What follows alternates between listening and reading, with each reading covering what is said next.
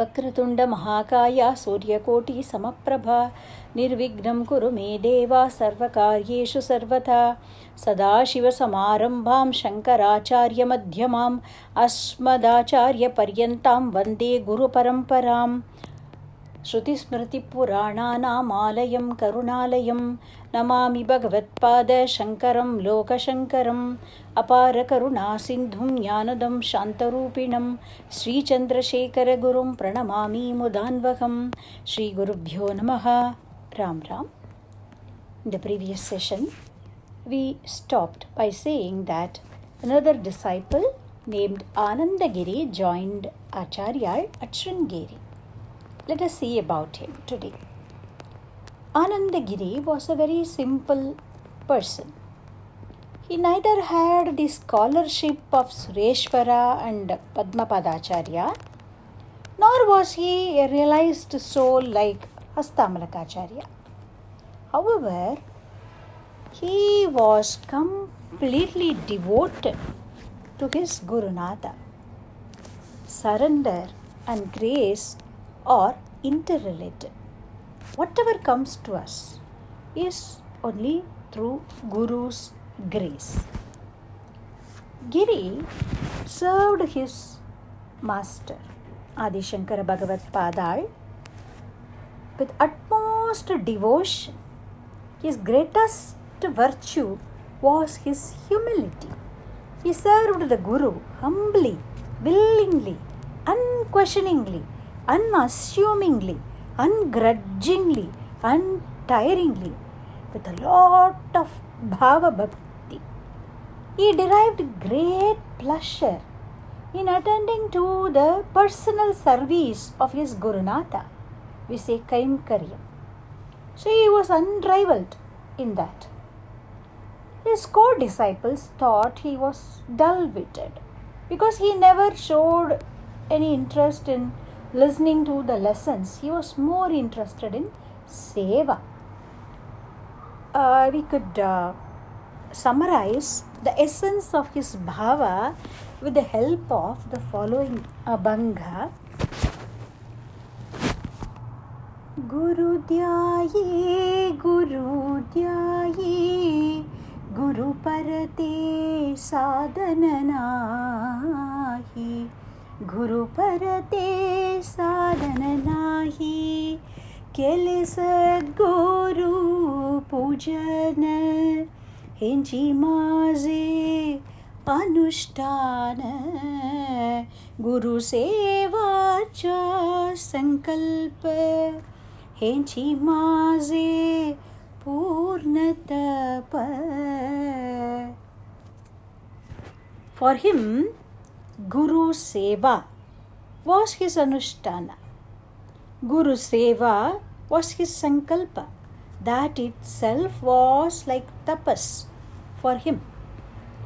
So, he was not really worried about the lessons that Bhagavad Padal taught. One day, Giri had gone to the river to wash his guru's clothes. Bhagavad Padal was sitting with his disciples. He was about to start a lesson. He just sat in silence. The disciples waited. In fact, Guru's silence was as profound as his speech. So they all were very eager to listen to the pearls of wisdom that would come from the Guru. Slowly, as time elapsed, the disciples started getting restless. Guru was waiting for Anandagiri to join. Because of the unassuming devotion of this disciple, the Gurunatha's heart went out to this disciple. There was a limitless karuna that secreted in the Guru's heart for this disciple. So he waited for Giri. The disciples started murmuring among themselves, and one of them commented, The Sringagiri and our Anandagiri are one and the same. Both are going to be unresponsive. So they are going to maintain the same kind of stony silence. So, what is the use waiting for him? Acharya heard this and he felt very bad about it. The Guru Natha's daya went out for this Sishya. He just thought about the disciple because Guru Natha can pass on wisdom through many ways by Upadesha, by a Sparsha Diksha, by touching, by just merely thinking about the disciple. So Guru Natha thought about the disciple. Anandagiri, who was washing Guru Natha's clothes, felt an inexplicable bliss within. He felt realization of the supreme truth within his mind.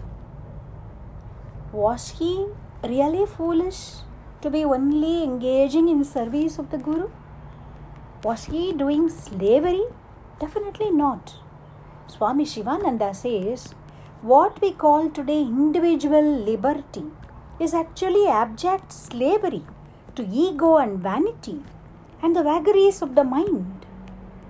The Guru will find out by close study of the aspirant what are his inclinations, temperaments, taste, etc he will decide the most suitable path for the disciple.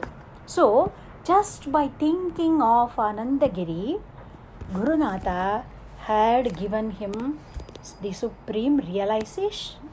So, he had handed over realization on a platter to this disciple just as a reward for his devotion.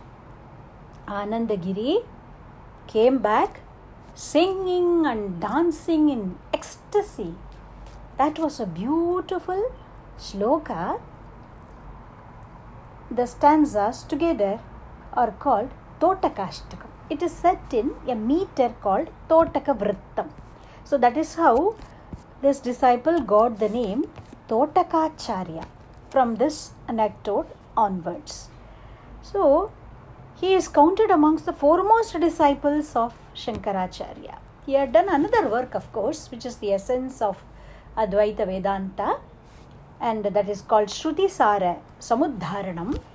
But just with this work, he went to the foremost position and he is counted among the foremost disciples of Bhagavad Padal. I would just quote a couple of uh, stanzas from Totakashtakam. It's a very, very beautiful shloka with profound meaning. I urge all of you to learn it by heart and if not daily, whenever possible, please recite this. This is a very, very beautiful shloka. Mahaperiva explains the meaning of a couple of stanzas, and I'm just parroting what Periva says. जगतीमवितुं कलिताकृतयो विचरन्ति महामहशश्चलता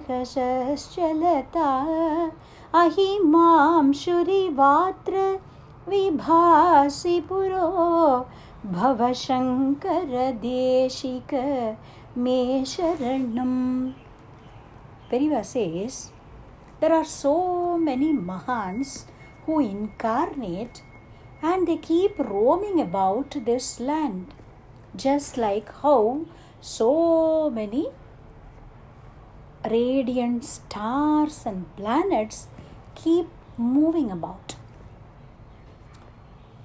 Though we, they appear to be stationary, they are not actually so, isn't it? We know that our science also tells that they keep moving. So, like that, these Mahatmas keep moving. They behave, they look like us, they behave like normal human beings. Why? So that we feel they are one among us.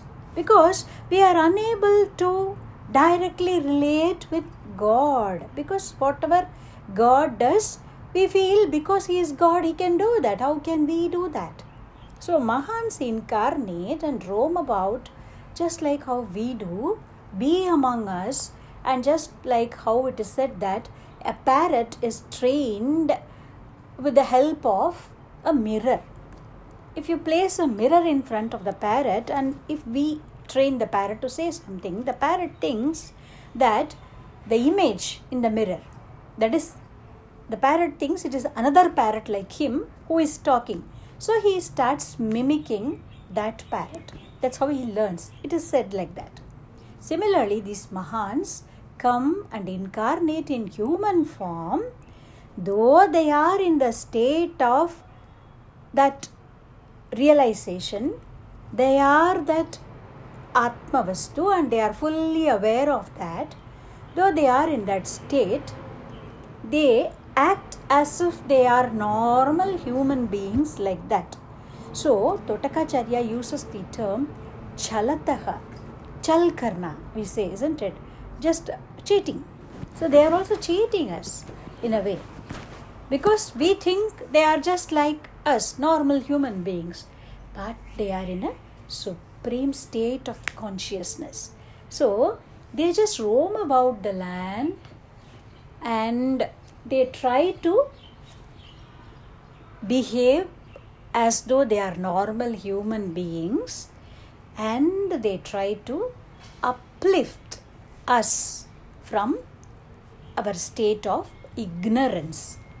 And amongst all these Mahans, O Gurunatha, you have appeared like the radiant sun whose effulgence fills the entire space, and in that effulgence, the other stars and planets slightly dim out. So, like that, in your presence, the prabhava of the other Mahans, other disciples around you, appears slightly lesser, but they are also like radiant stars and planets. But you are like the sun among the various stars. So, that is the meaning of this stanza. And uh, he concludes it by saying, विदितानमया विशदैककला न च किञ्चन काञ्चनमस्ति गुरो धृतमेव विदेहि कृपां सहजां भव शङ्करदेशिक मे शरणं भव शङ्करदेशिक मे शरणं भव शङ्करदेशिक मे शरणम् He says, O Gurunatha, you are Sarvagnya. You are the knower of everything. You are an expert in all the 64 arts. But I am a very, very ignorant person. I have not understood even one branch of knowledge clearly. Nor do I possess any wealth, Gurunatha, which I could offer at your lotus feet. I am an akinchana, he says. But you are the ocean of mercy. With your infinite compassion, which is very natural to you, O Gurunatha, please be my refuge. Bhava Shankara Deshika Me Sharanam. That's how Totakacharya prostrates to Bhagavad Pada.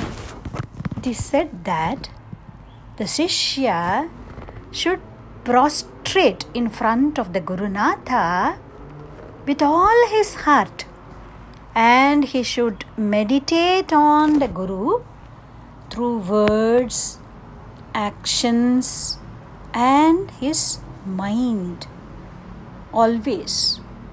So, Guru Gita says, Karmana manasa vacha sarvada आराधयेत् गुरुं दीर्घदण्डं नमस्कृत्य निर्लज्जो गुरुसन्निधौ without any hesitation the Sishya should go and prostrate in front of the Guru as to how a cane that is just dropped from hand will fall on the floor. That is called Dirga Dandam. In Sri Vaishnava Sampradaya, they say doing Namaskara as Dandan Samarpital. It means just like how when a stick is dropped, when a cane is dropped, it will just go and fall on the ground one should fall at the feet of the Guru. That is what is meant by Dirghadandam Namaskritya. Even um, Ekanath Maharaj says the same thing in one of his Abhangs. Kayavacha Ani Mana Guru Charanim Arpana Guru Charanim Arpana गुरु माता, गुरु पिता, गुरु अमुचि कुल देवता गुरु अमुचि कुल देवता so by his mere devotion to guru Totakacharyal shows all of us the way to gain that supreme position. Because once we surrender to Gurunatha, that is enough. His infinite compassion will show us the path, lead us to where we are supposed to reach. He knows how to mold us. Because in one of his dohas, Kabir Das says, there is something called Parasmani, and what it will do, anything it touches, iron or any metal, it will convert it into gold. But Guru is different in the sense that he doesn't convert his disciple or whomever he touches into gold, he converts the disciple into someone like him. Guru Parasko Antaro. Kabir Das says that is the difference between Gurunatha and the Parasmani. As we discussed in the very first episode, uh, very first session, that is when we were describing the scene at Kailasha, as per Parameshwara's instruction, we know that Narayana himself incarnated as Padma Padmapadacharya, Brahmadeva incarnated as Sureshwaracharya, Vayu as Hastamalakacharya, and Agni as Totakacharya. So, they are all like the limbs, the four limbs of Bhagavan.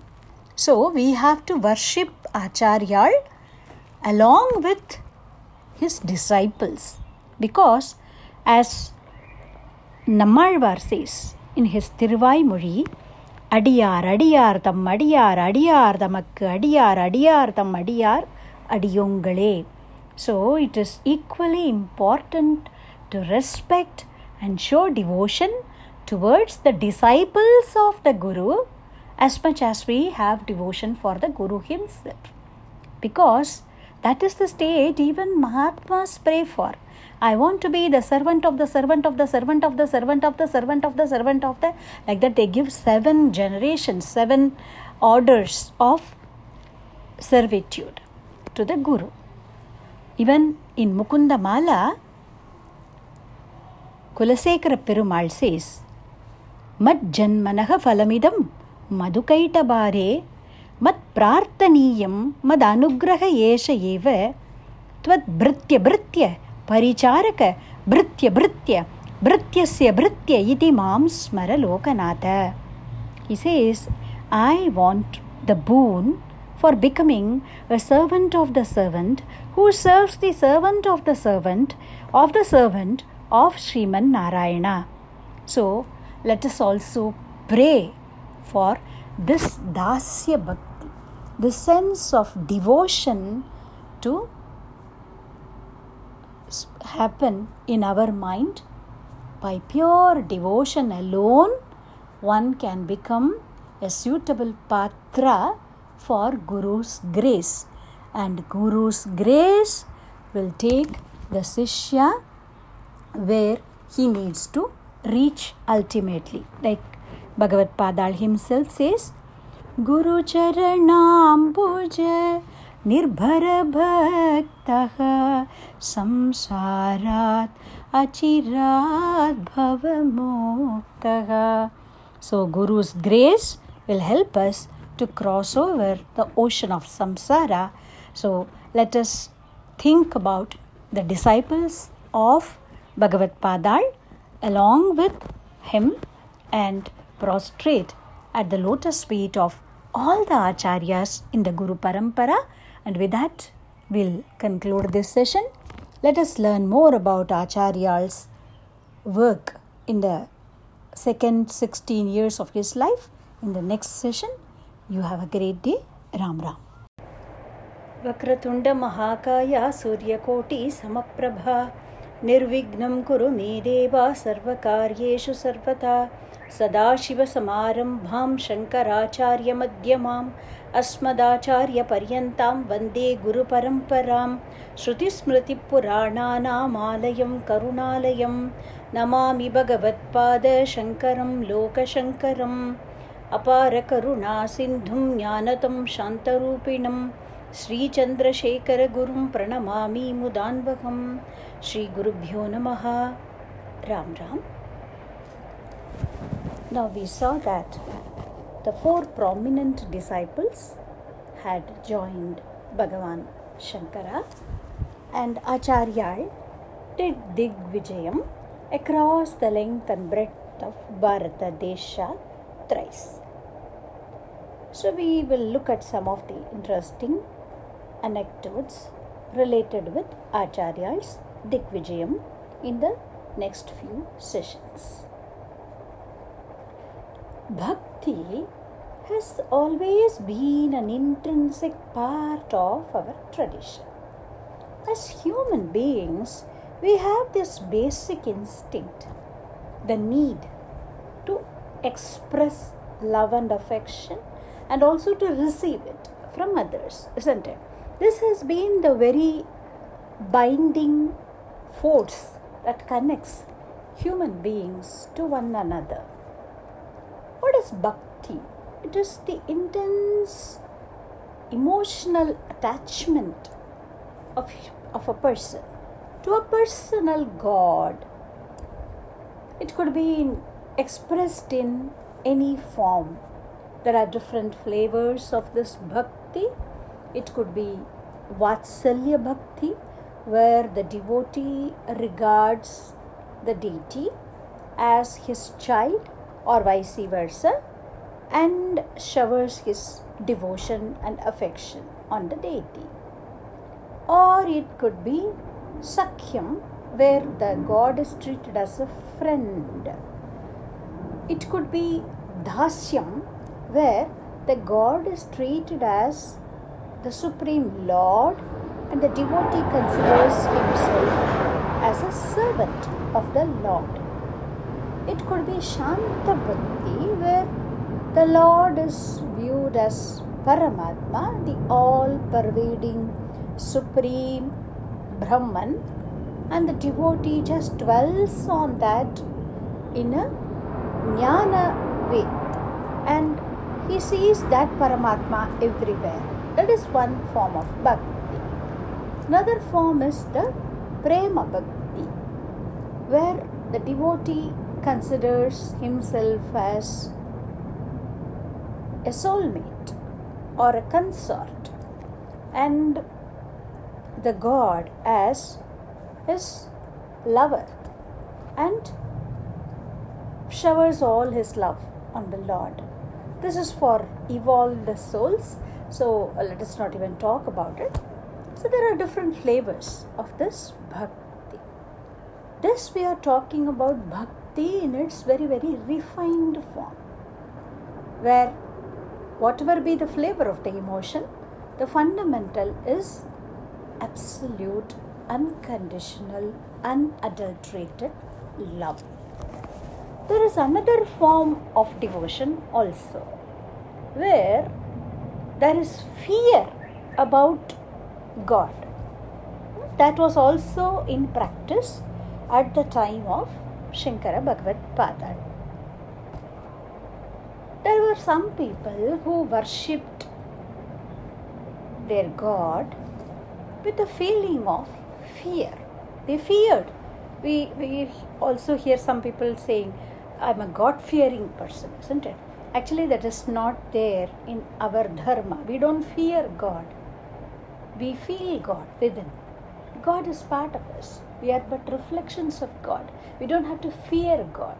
So, but there were some people who followed that path. Not only that, they feared God because of the way they practiced their devotion, they instilled fear in others also. They followed some very vulgar, very cruel practices like human sacrifice, animal sacrifice, etc., in order to please the god. That was their Siddhanta. So many such uh, types of sections were there who followed bhakti in this way. There were sects like Kalamukam, Kapalikam, and so many other Sakta sects also. Uh, to bring things into perspective, let me briefly explain this. Consider Sanatana Dharma as a huge banyan tree. The Advaita Siddhanta is like the trunk of the tree. Vedas are like the roots of this tree.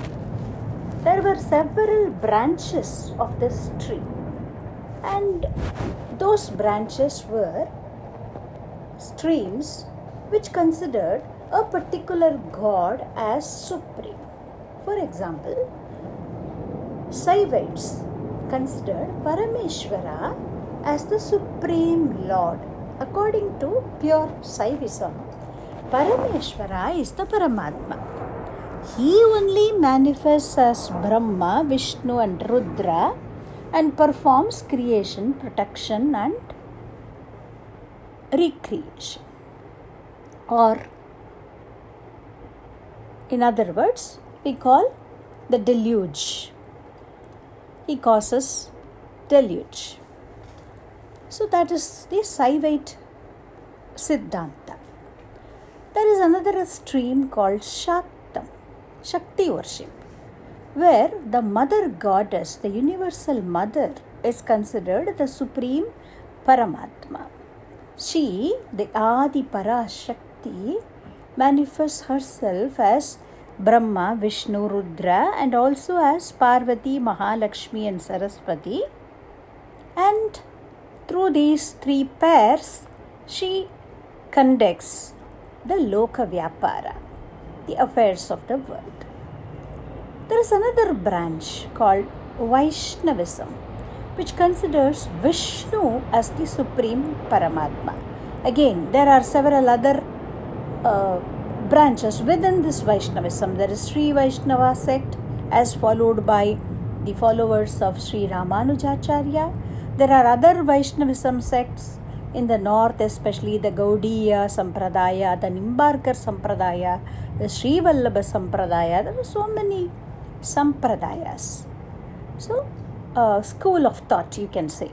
So, there are different such philosophies within that.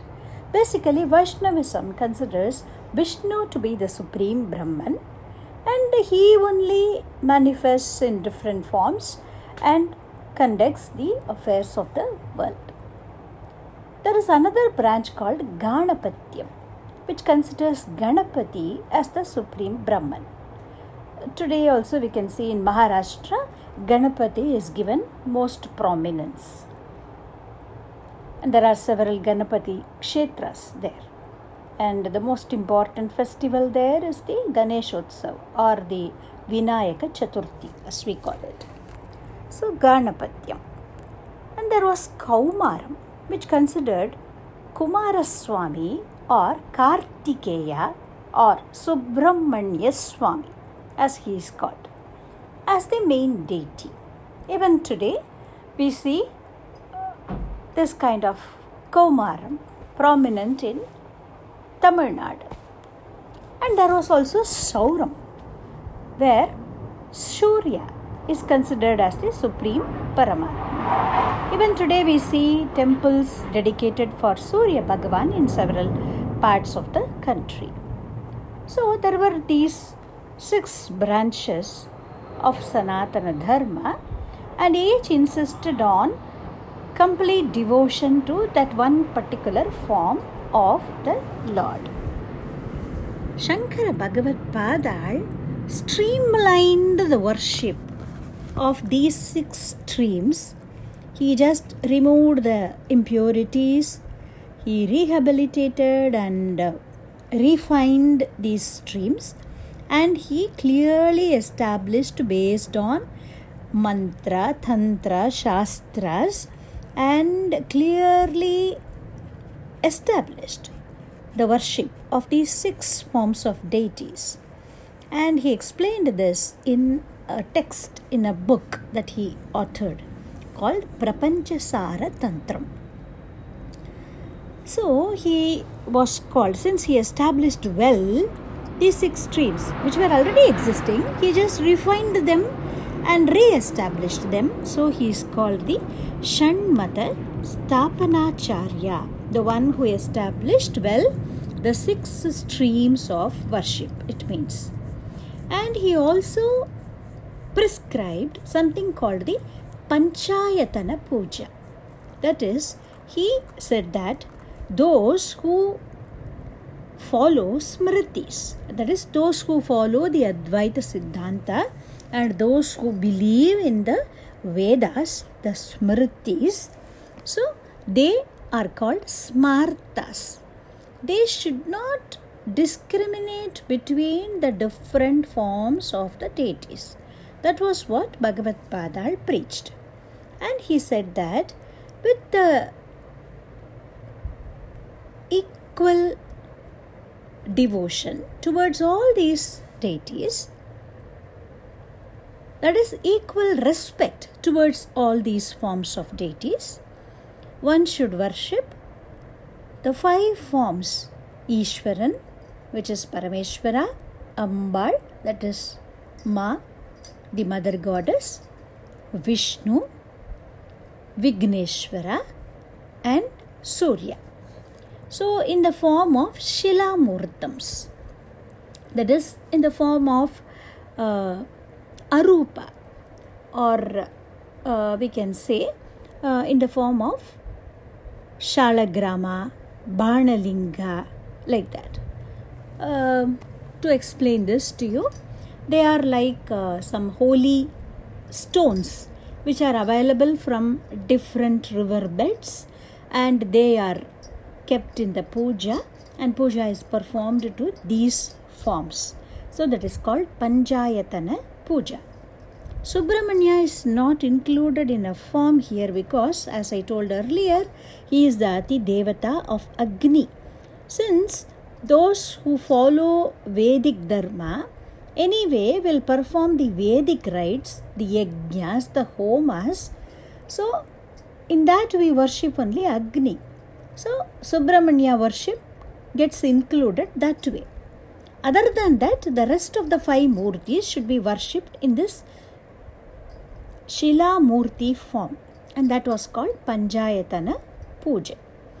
And this was well established by Shankara Bhagavad Padal because though he propagated Jnana Marga, the Advaita philosophy, he very firmly established that only by observing karma and blooming into bhakti, one can attain to jnana. One cannot directly acquire this except for those people who are born like that. For example, people like Hasta Malakacharya who were born with that kind of knowledge, supreme knowledge. They are all exceptions. For normal human beings, karma, bhakti, and jnana. That is the natural progression. So Acharya established this very well. Not only he preached, he also lived as an embodiment of this philosophy of all encompassing compassion and equality that he preached. So, even though other Mahatmas who came before him or after him very well established Bhakti Marga, they spoke about one particular God. For example, if we take Krishna Chaitanya Mahaprabhu, he is a very well known Krishna Bhakta. So, uh, if we take, uh, let us say, Sri Sridhara Ayyawal from Tamil Nadu, he was a great saint who was a Bhakta of Parameshwara. Tyagaraja Swami, who is a saint composer, is a very well known Bhakta of Sri Ramachandra. Tulasidasa was a great Bhakta of Sri Ramachandra.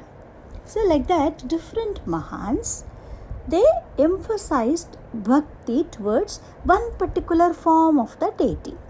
It was Bhagavad Padal who established devotion towards all forms of major deities in our Sanatana Dharma and established this all encompassing paddhati or methodology of worship.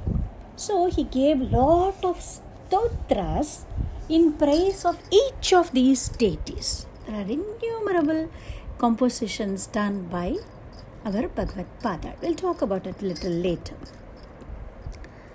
So many people embraced his Siddhanta, they became his disciples, they became Advaitins, they followed the Panchayatana Puja as prescribed by Bhagavad Pada, and this became a movement.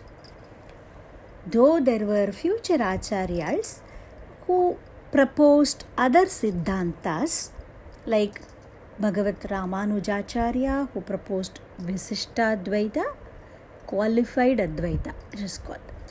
And Madhvacharya, who proposed Dvaita Siddhanta. All of them are our Acharyas, and we owe lot of reverence and gratitude towards them.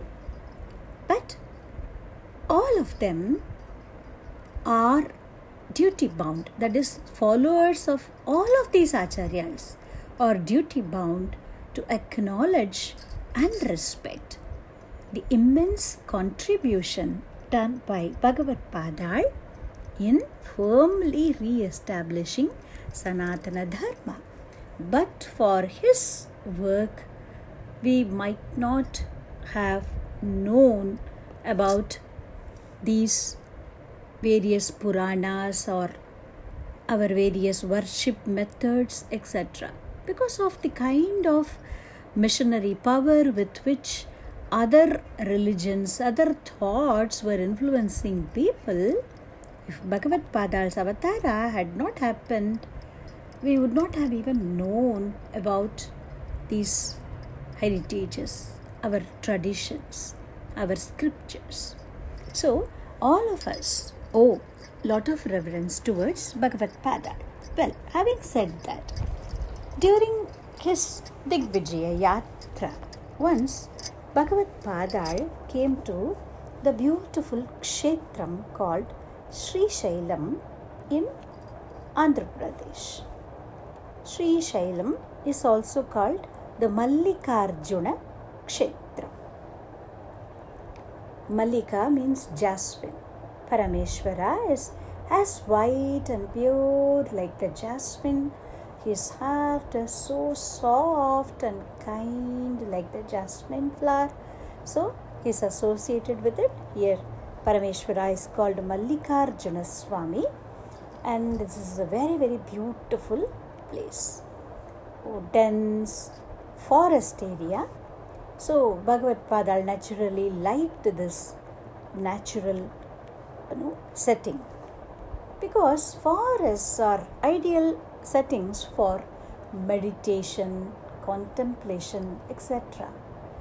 The beautiful uh, cool breeze that wafts across the chirping of birds, the buzzing of insects, the chatter of animals, the mixed orchestra of all these sounds.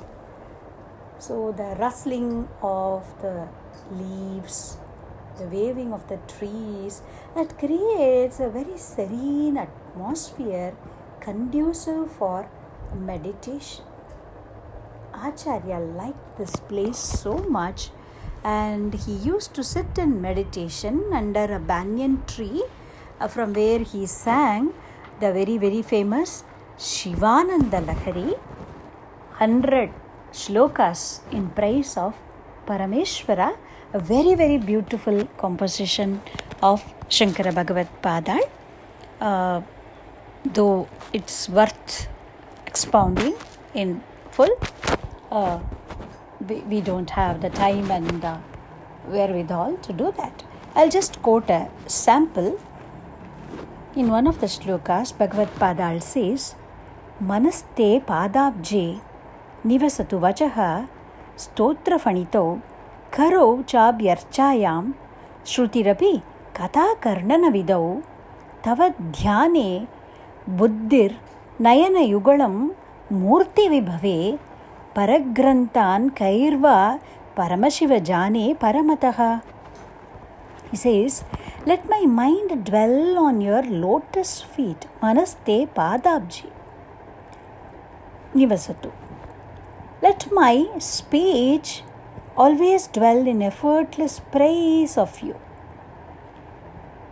Vachaha stotrafanitau. And my hands in worshipping you.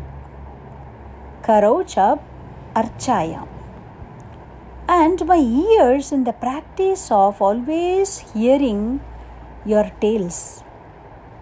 Let my intellect meditate on you, and my eyes always dwell on the greatness of your Murti. O Parameshwara, by what other means beyond this can I know other texts? What is there to know beyond this?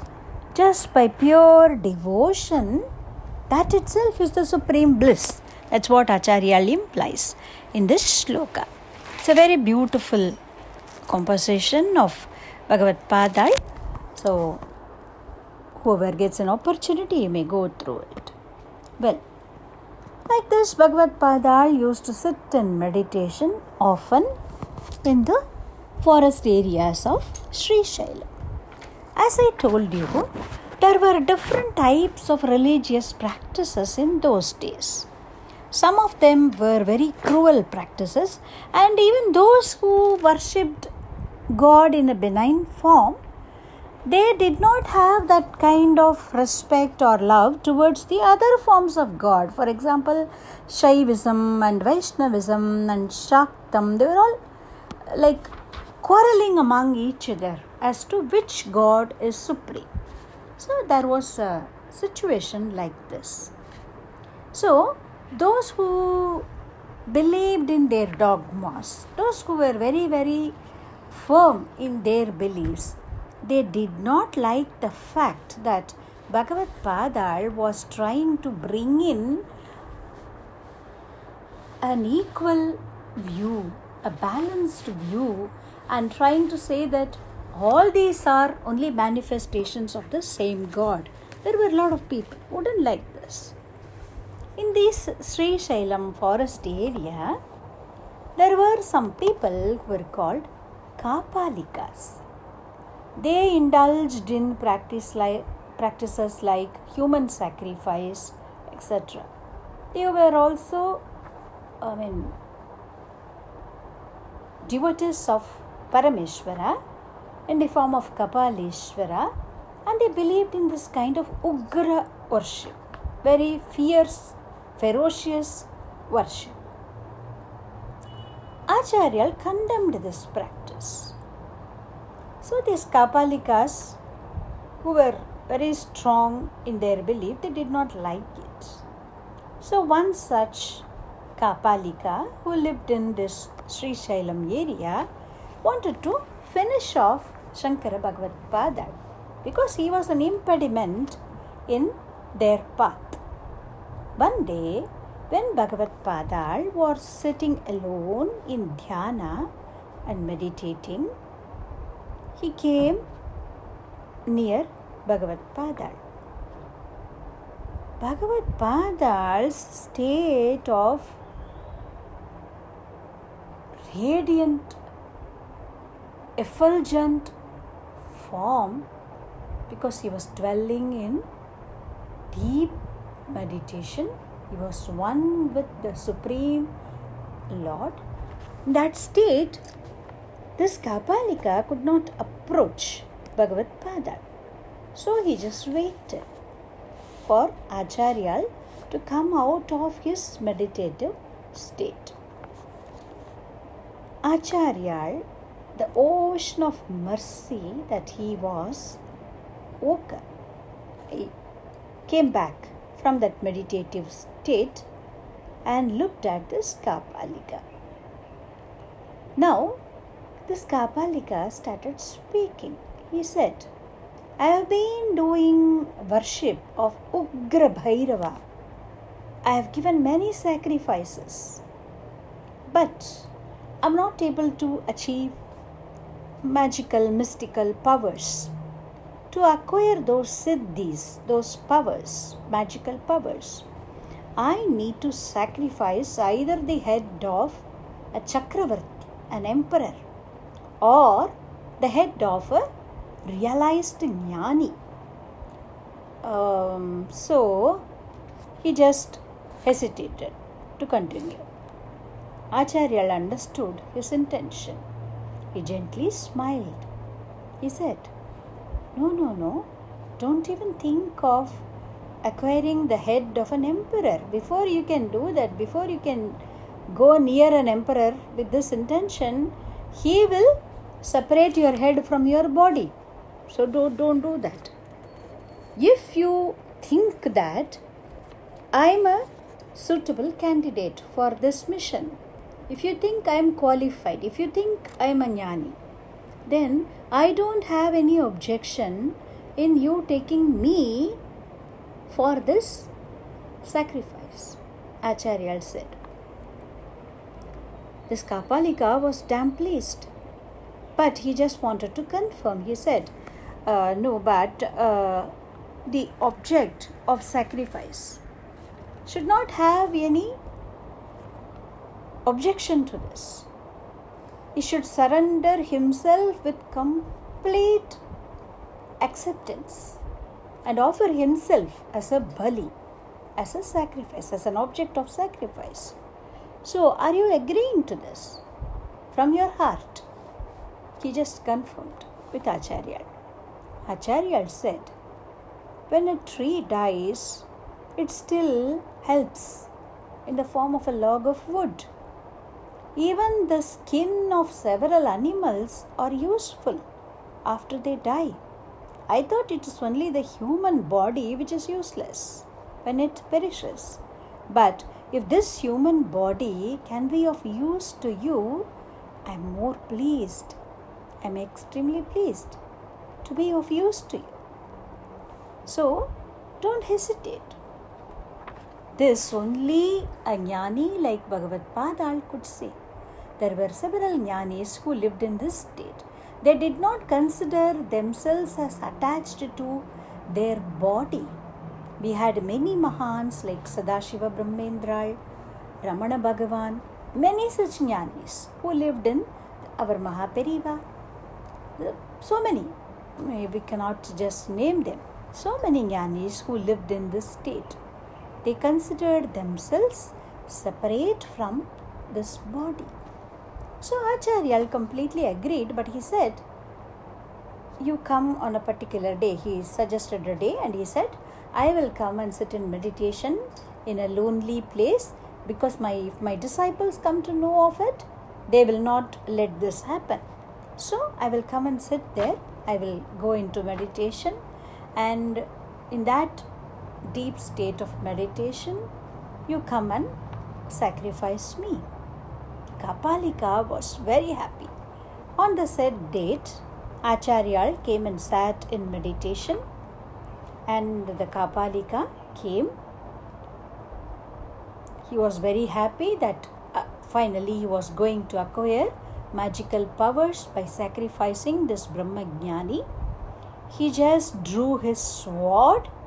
Ha! A screeching sound penetrated through the tranquility and peace of that place.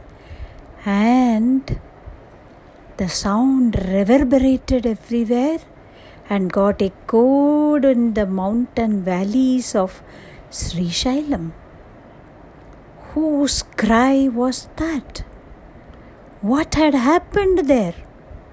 Please wait till the next session to know about it.